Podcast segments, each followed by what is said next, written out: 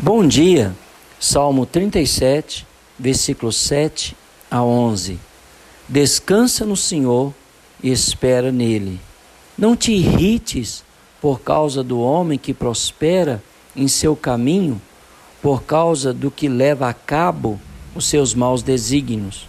Deixa a ira, abandona o furor, não te impacientes, certamente isso acabará mal porque os malfeitores serão exterminados, mas os que esperam no Senhor possuirão a terra. Mas um pouco de tempo e já não existirá o ímpio, procurará o seu lugar e não o achará. Mas os mansos herdarão a terra e se deleitarão na abundância de paz. Descansa no Senhor e espera nele.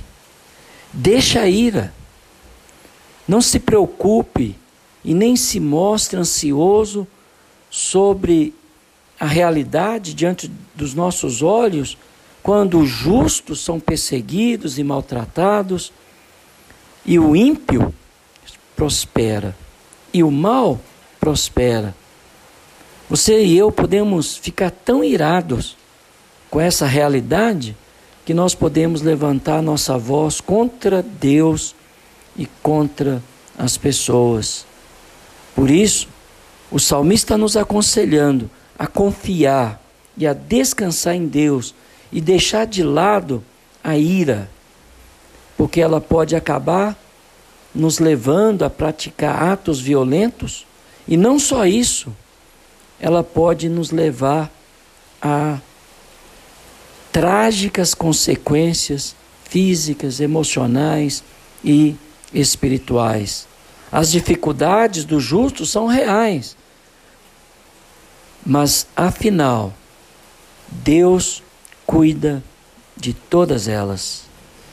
A palavra deixar a ira significa não se inflame, não se queime, porque os maus estão prosperando como se eles se livrassem da ira de Deus. A sua ira, meu irmão, minha irmã, diante desta realidade, pode te causar dano, pode prejudicar em extremo a sua saúde física e emocional. O apóstolo Paulo, em Romanos 12, diz: Não vos vingueis a vós mesmos, amados, mas dai lugar à ira, porque está escrito: A mim me pertence a vingança, eu retribuirei, diz o Senhor. Não te deixe vencer do mal mas vença o mal com o bem. Os malfeitores serão exterminados. Mais um pouco de tempo, diz o salmista. Tenho ainda Jesus dizendo: Muito que vos dizer, mas vós não podeis suportar agora. Quando vier, porém, o Espírito da Verdade, ele vos guiará a toda a verdade. A ideia que os maus serão destruídos, que as suas obras serão aniquiladas, é a realidade desses salmos. Aqui não entra na questão do juízo vindouro, que é desenvolvido nas páginas do Novo Testamento. Portanto, meus irmãos, que nós possamos não permitir que a ira tome conta dos nossos corações. Por isso o salmista dizendo: olha, já não existirá o ímpio, procurará o seu lugar e não o achará. É uma referência aqui do rei da Babilônia que foi morto, a cidade foi tomada, o império caiu. Isso tudo aconteceu com a cidade da Babilônia.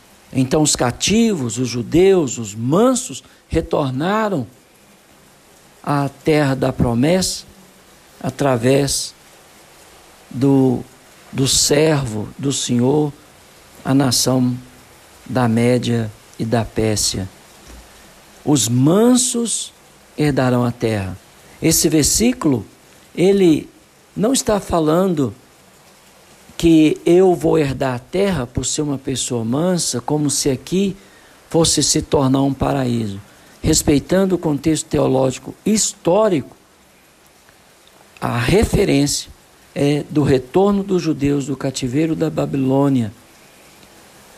Enquanto a maldade prosperava na Babilônia, enquanto o império babilônico assolava os santos do Senhor, enquanto os ímpios babilônicos prosperavam, os mansos judeus que confiavam no Senhor, que esperavam pelo Senhor, retornariam e herdariam a terra da promessa, como de fato aconteceu. Mas eu sei que nos, nos nossos dias, há pessoas, por não compreender a grandeza da majestade das alturas, eles acabam duvidando do poder de Deus, do caráter de Deus, da santidade de Deus, inclusive das, da justiça de Deus. Porque ele olha para si, que teme ao Senhor, e não prospera, não, não consegue atingir seus objetivos, por mais puros e santos que eles sejam. E ele olha para o mal ou para as pessoas más, é que é a ideia, e vê que as pessoas más estão prosperando, estão agigantando diante dos seus olhos. E aí vem aquele questionamento: onde está Deus? Por que, que Deus não me abençoa? Por que, que os maus prosperam? Os justos andam em grande aflição, em grande dificuldade. Primeiro eu quero te dizer que Deus continua onde Ele sempre esteve, no seu trono, observando as nações e olhando para a terra para ver se acha alguém que o ama e o teme não pelas coisas que ele possa lhe proporcionar, mas pelo fato dele ser Deus, Criador nosso, Pai das nossas vidas.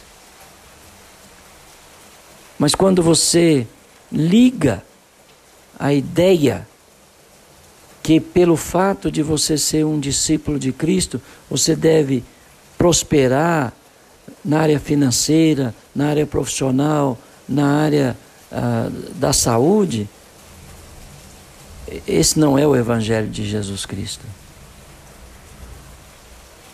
Os justos herdaram a terra, mas estava sob forte opressão pelo governo babilônico.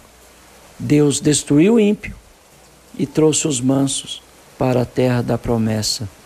Deus vai levar os mansos para o seu reino eterno, para o seu reino celestial. Embora os dias são maus e difíceis, nós devemos perseverar na dor, na perda, no sofrimento, olhando para o Autor e Consumador da nossa fé, a saber, Jesus Cristo, que no tempo certo vai pôr fim no mal e vai levar a salvo os mansos para a nova morada que Ele está preparando para os seus. Que Deus te abençoe.